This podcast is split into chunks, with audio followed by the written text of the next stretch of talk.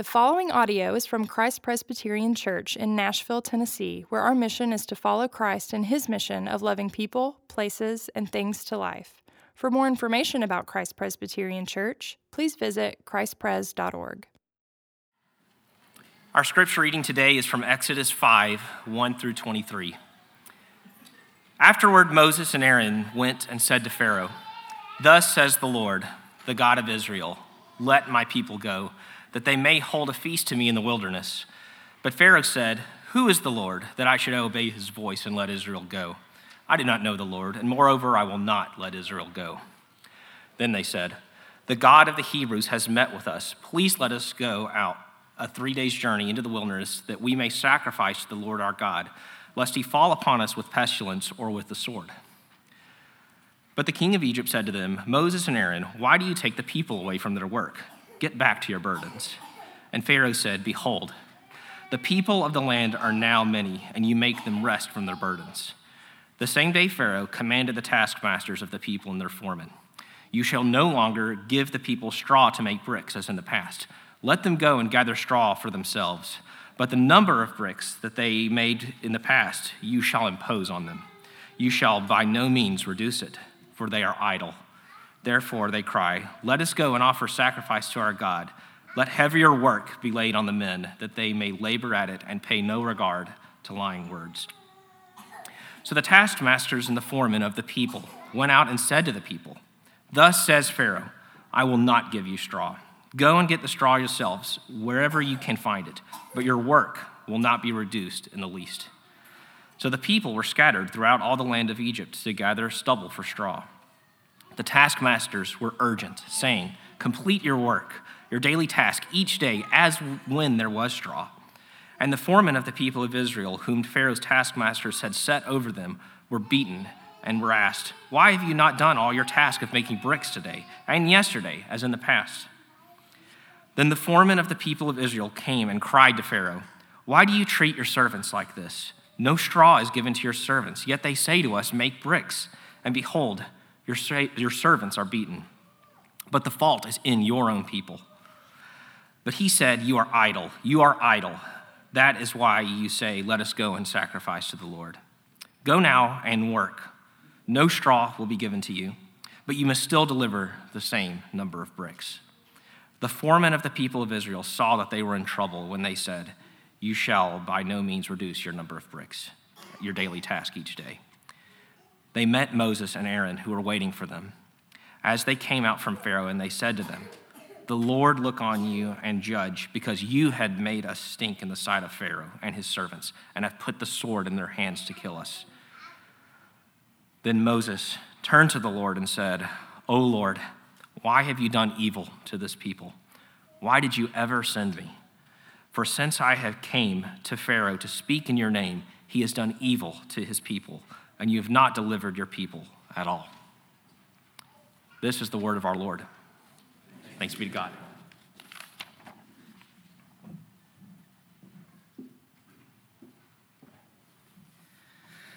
All right. Thank you, Price, for reading that lengthy passage this morning. We, um,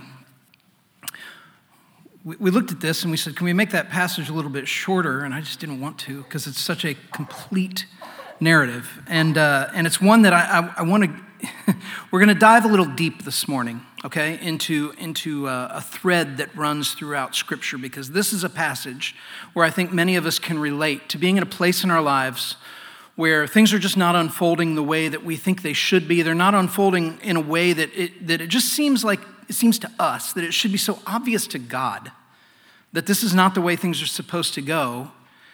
And we wonder just how, how is he missing what is so evident to us? We're namers. As people, we're namers. It's one of the first things that human beings ever did when God made Adam and he put him in the garden. He told him to what? He told him to name uh, the creatures. And we do this. We do this. We give names and we take names. Every one of us takes names upon ourselves and we wear them throughout our entire lives. The names we're given when we're born, nicknames, names that refer to qualities that we have. We take some names to our great joy, other names to our deep, deep sorrow. And we all have a sense of who we are that may or may not be accurate. Our sense of who we are may or may not actually be accurate, but we believe it. And we live according to it, and we wear certain names like costumes. And some names we wear like costumes that we know don't fit, but we can't bring ourselves to strip them off. Names that are spoken in anger by an adult when we're a child, or names associated with failures in our lives, or names measuring how we compare. We just have had a season where there, there are awards shows. Do you remember the award ceremonies in high school and middle school where they, there'd be an element of secret uh, secretness to them where, where they would tell you, hey, there's an award show, we want you to come to it, but you don't know if you're going to win anything or not? I, I was the kid who, I was average. I was an average kid in every way. Um, I, I, I was a solid B student. And we would go to the award shows, and I would sit there and I would think, I, I wonder if my teachers all just noticed something particularly special about me, and I'm going to find out about it in the next 30 minutes. Have any of you ever experienced that feeling? I know I can't be alone in that. We do this, right? We think, we think, okay, okay, somebody, somebody just tell me who I am. We take names that are good, we take names that are right, things that, that, that help us understand our worth. But one of the things that God tells us in Scripture is that we're called to take His name. We're called to regard ourselves as His people, to know ourselves as Him. So when he says in the Ten Commandments, and we'll get to this later in the summer when we go through our series on the Ten Commandments, when he says, You shall not take the name of the Lord your God in vain, it's because we are to take the name of the Lord, just not in vain, but we are to take it. And that's what today's text is all about. Long before the events that occurred in today's passage happened, God made a covenant with his people. He made a covenant with Israel's forefather Abraham. And what he promised him, we're going to do a little Bible history, okay, this morning. What he promised him is that he would make Abraham into a great nation and that Abraham's descendants would be God's people. They'd be God's people. And they would be his people and he would be their God and that would be forever. And this was going to then be Israel's defining identity that they were God's people. Before they were anything else, that's who they were. And God would give them their name. And He would establish their place in the world and their future, and He would never leave them. And this is the promise that Christians still embrace is that God is a covenant keeping, a covenant making and a covenant keeping God. When God's people were enslaved in Egypt, when they were there and they were building Pharaoh's kingdom, God met Moses in the form of a burning bush. We talked about this last week. And one of the things he said is he said, I have seen the misery of who? Of my people in Egypt, and I have come to rescue them. So I'm sending you, he said to Moses, I'm sending you to Pharaoh to bring my people, the Israelites, out of Egypt. God would rescue them. And Moses obeyed. He did what God told him to do. He went to the Israelites, he went to Pharaoh, we read it in the passage. He explained to them, Look, it's time for you to let Israel go. But here's what happened. When he did this, he brought his own people into a world of trouble. A world of trouble. That's why I didn't want to shorten the passage. I wanted us to see it unfolding there.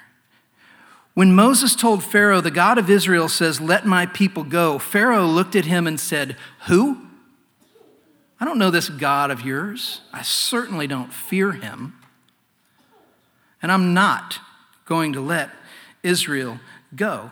And Moses persisted. He said, No, you have to let them go until Pharaoh made his position abundantly clear. And what he said is this He says, Why are you taking my slaves away from their work? Get back to your burden.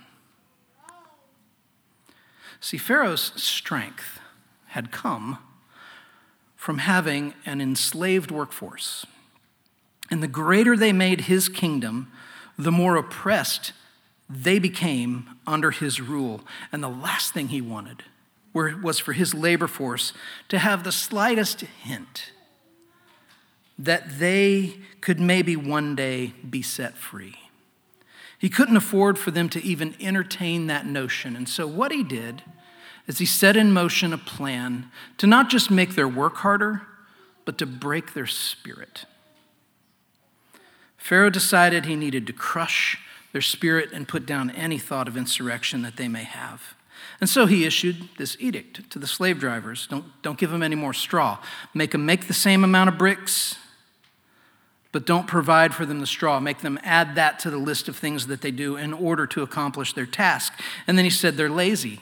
They're lazy, so work them harder and don't pay any attention to Moses.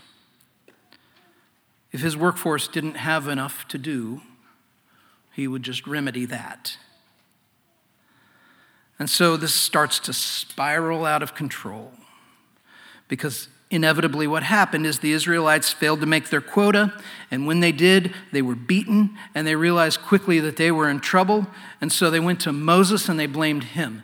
And they say, May God judge you, because you have made us, you have made us a stench to Pharaoh.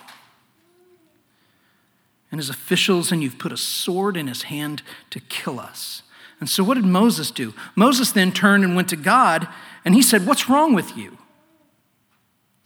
He said, Why have you brought, why have you brought trouble upon this people? Is this why you sent me? Ever since I went to Pharaoh to speak in your name, he has brought trouble on this people. And then he says, And you haven't rescued them at all. Which is what God said he was going to do, right? I have heard their misery and I'm going to rescue them. And Moses says, You just you failed. You haven't rescued them. Let's just stop there for a second. Surely you've been there. Surely you've been in a place where you just see something just kind of disintegrating. And you just think, God,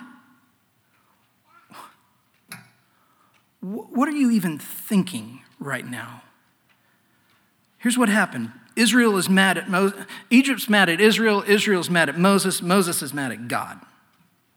Are there places in your life where God has failed you in such a way that it's just so plain to you what he should have done, and it doesn't even seem to have occurred to him?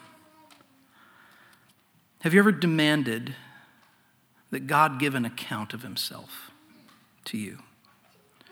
Where are you doing that even right now? I do it. I do it.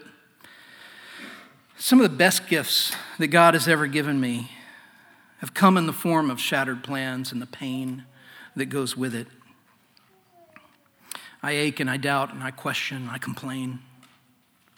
And I raise a defiant fist to the Lord and say, It wasn't supposed to be this way, and it's your fault for this. God gave Moses a job, one that had the appearance of greatness Moses was going into this thinking, I'm going to go, but really God's going to be the force of power behind me, and He's going to lead His people out of slavery, and I get to play a role in it.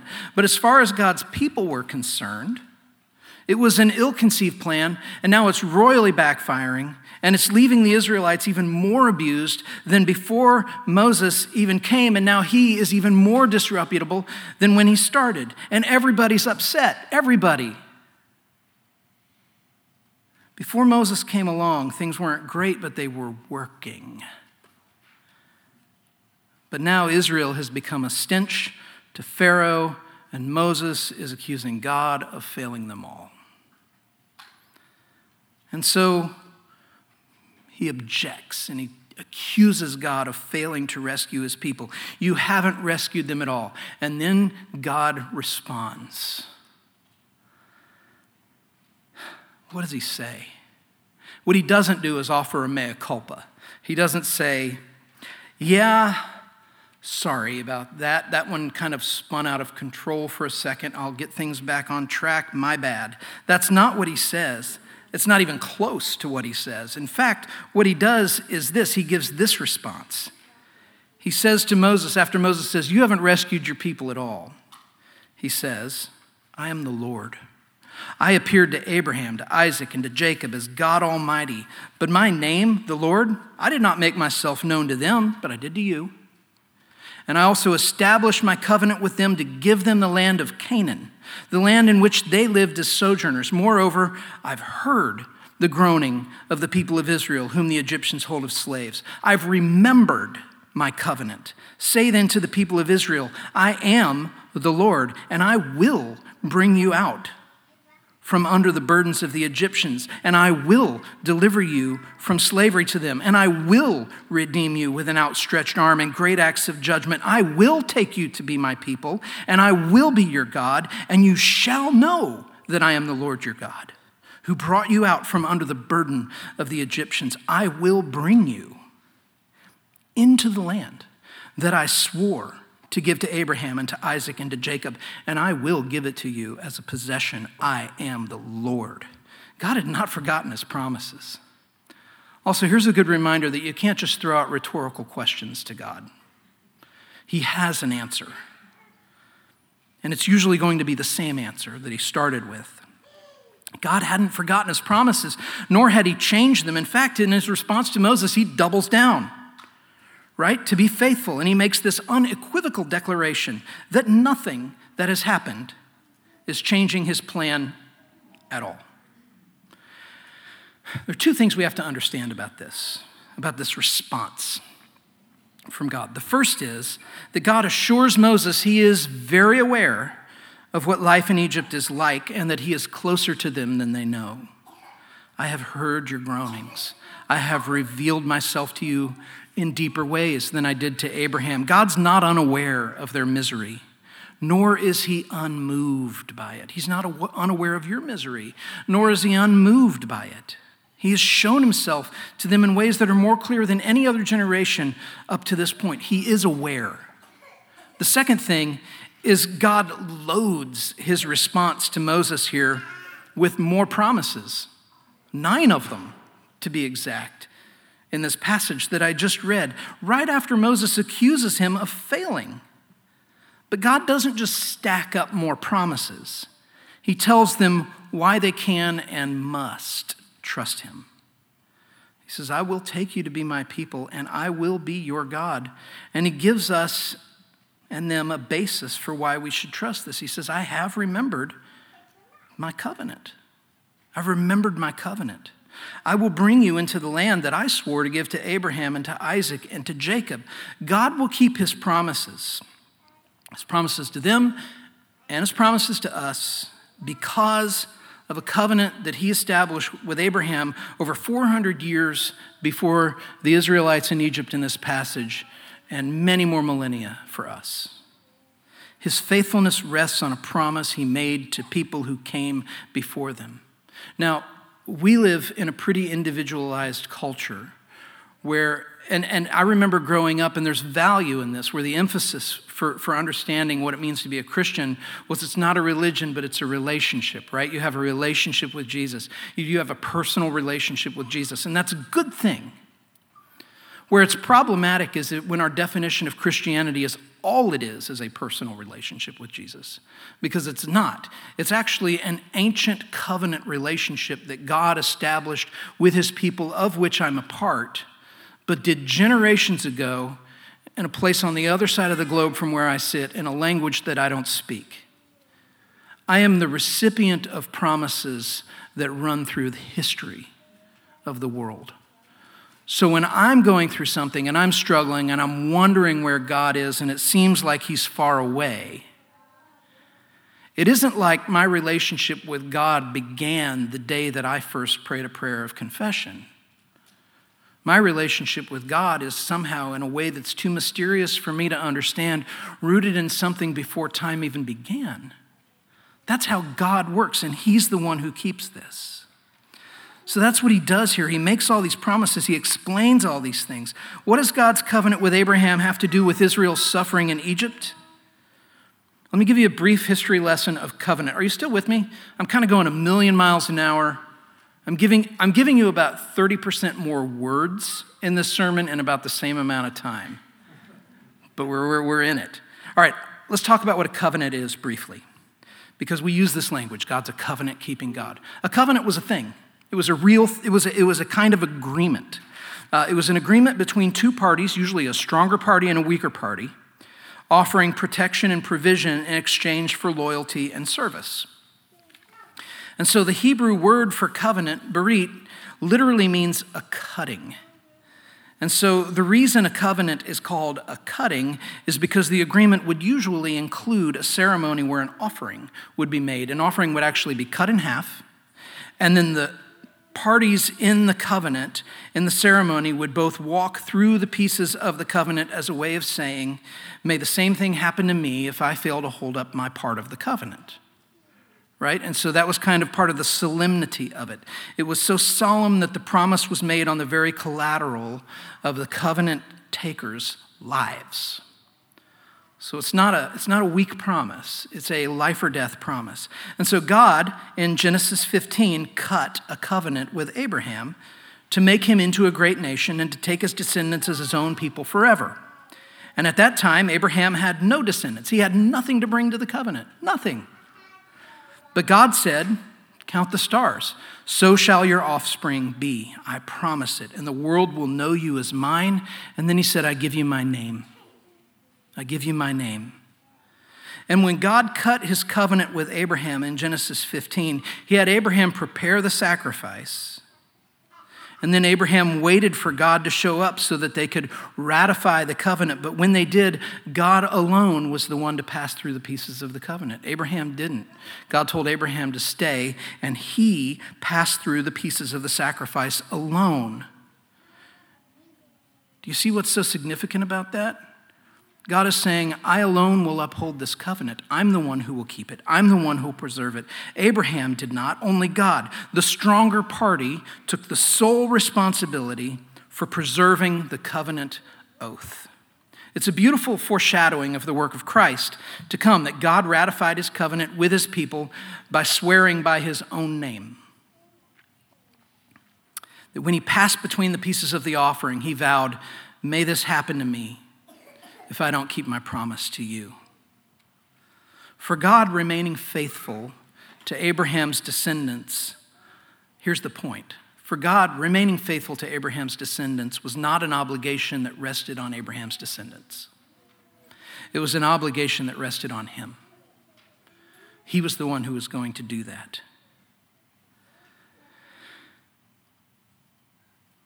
So, one of the details that God told Abraham when he did that, when he established that covenant, is he said this. He said, For 400 years, Abraham, your descendants are going to be strangers in a country that is not their own, and they're going to be enslaved and mistreated there. This is Genesis 15, verses 13 to 14, if you want to look it up, because it is so specific to what's happening here.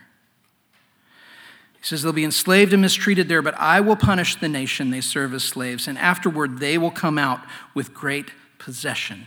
Okay, covenant history lesson over. Now we fast forward to Moses, the passage that we're in. 400 years after Abraham, his descendants are just that. They're enslaved, they're being mistreated. God's raising up Moses to lead them out into the land that he promised for an inheritance to Abraham and to his descendants. Why? Because those people the people of Israel belong to God.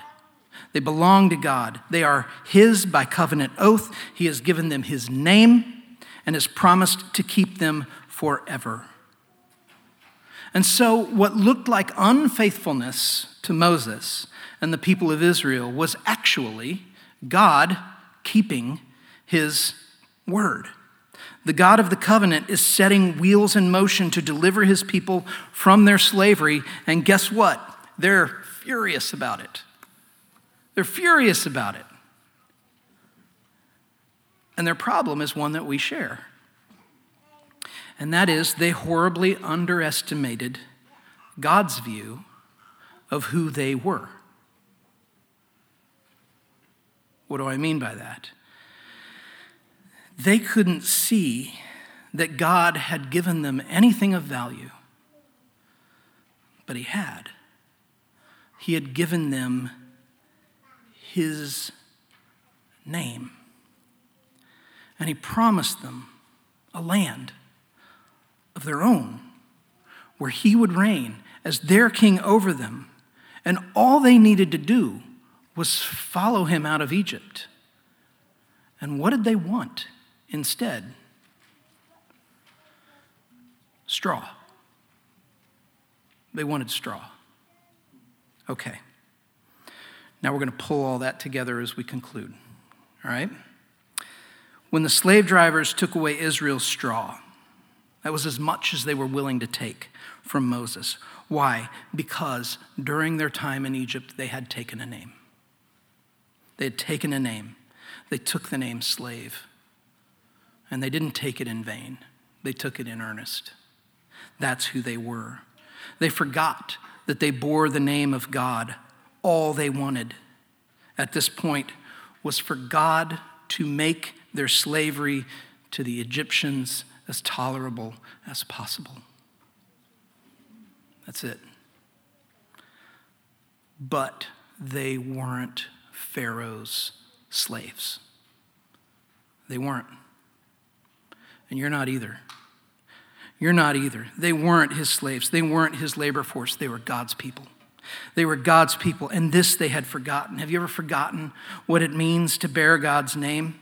Maybe you don't think much about it as a Christian. Maybe you think Christianity is just a, a kind of a system of ceremonies that I observe. Not to God, it's not. It's not to God. Do you see much connection between the daily affairs of your life and belonging to God? Or are you like the Israelites, where what you want most from God is for Him to make your slavery to the kingdoms of this world as tolerable as it can possibly be so you can just get through it? Are there places in your life where your expectation is that God is going to then get behind your broken systems or broken relationships and somehow make them work a little bit? And that then this is how you test whether He's good. I mean, gosh, if I'm going to God and saying, I've got this broken way of thinking or this broken relationship, and all I really want from you is for you to make this broken thing function for me in the way that my heart so desires, and God doesn't do that, we turn on Him and say, You're failing me and you're not good. When maybe the most poisonous, toxic thing He could do is allow that thing to continue. There is no weaker religion than the one where your God exists to serve you. You don't need that God. It fosters disillusionment with the church. It places conditions on our willingness to believe. It fosters distrust of his command by telling us really the same lie that the serpent told Adam and Eve in the, in the garden God is holding out on you. What God wants is to take us out from under the yoke of slavery to a place where we only have one master, and that is him. And he's calling us to radical freedom but we get real used to being enslaved. And so, because of that, sometimes what he does is he takes away our straw. He does. And we hate it when he does because he's taking away the things that make our bondage to this world efficient we actually begin to believe that being a slave is the best way to live simply because it's the easiest. What is your straw? What is the fiber, you know, that's holding your bondage to the world in place? Is it a lifestyle that you're chasing? Is it the image of a perfect family? Is it success? A career? Is it a passion or a mistress that is buried, buried somehow deep in the recesses of your heart? How hard is it for us to conceive of freedom? God doesn't want us to be slaves. He doesn't want us to be slaves of this world.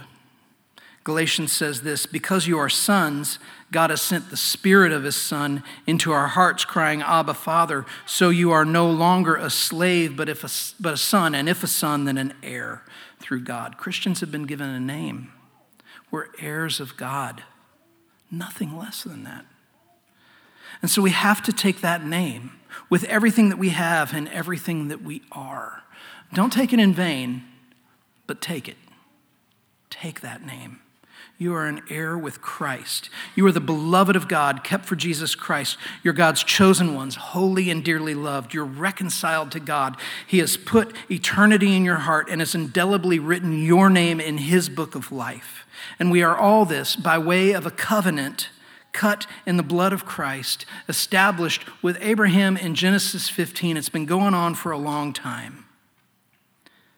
And it is perfectly fulfilled through the death of his son, eternally binding us to God through his life. Take the name of Christ as your name, as the most important name you could be known by, as the name you will be known by in eternity. Christ beloved.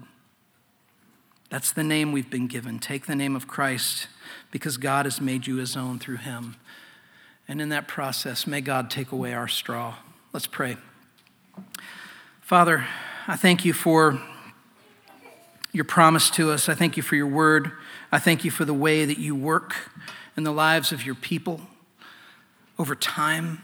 The reminder, even from this passage, that the slaves in Egypt were not entering into a relationship with you that was brand new, but was millennia old, that you had, that was, that was, that was around for 400 years and more, where you had made a covenant and you were still keeping that covenant. Forgive us for the ways that we take lesser names as our supreme identity, for the ways that we, that we own names that are given to us that, that do violence to our souls.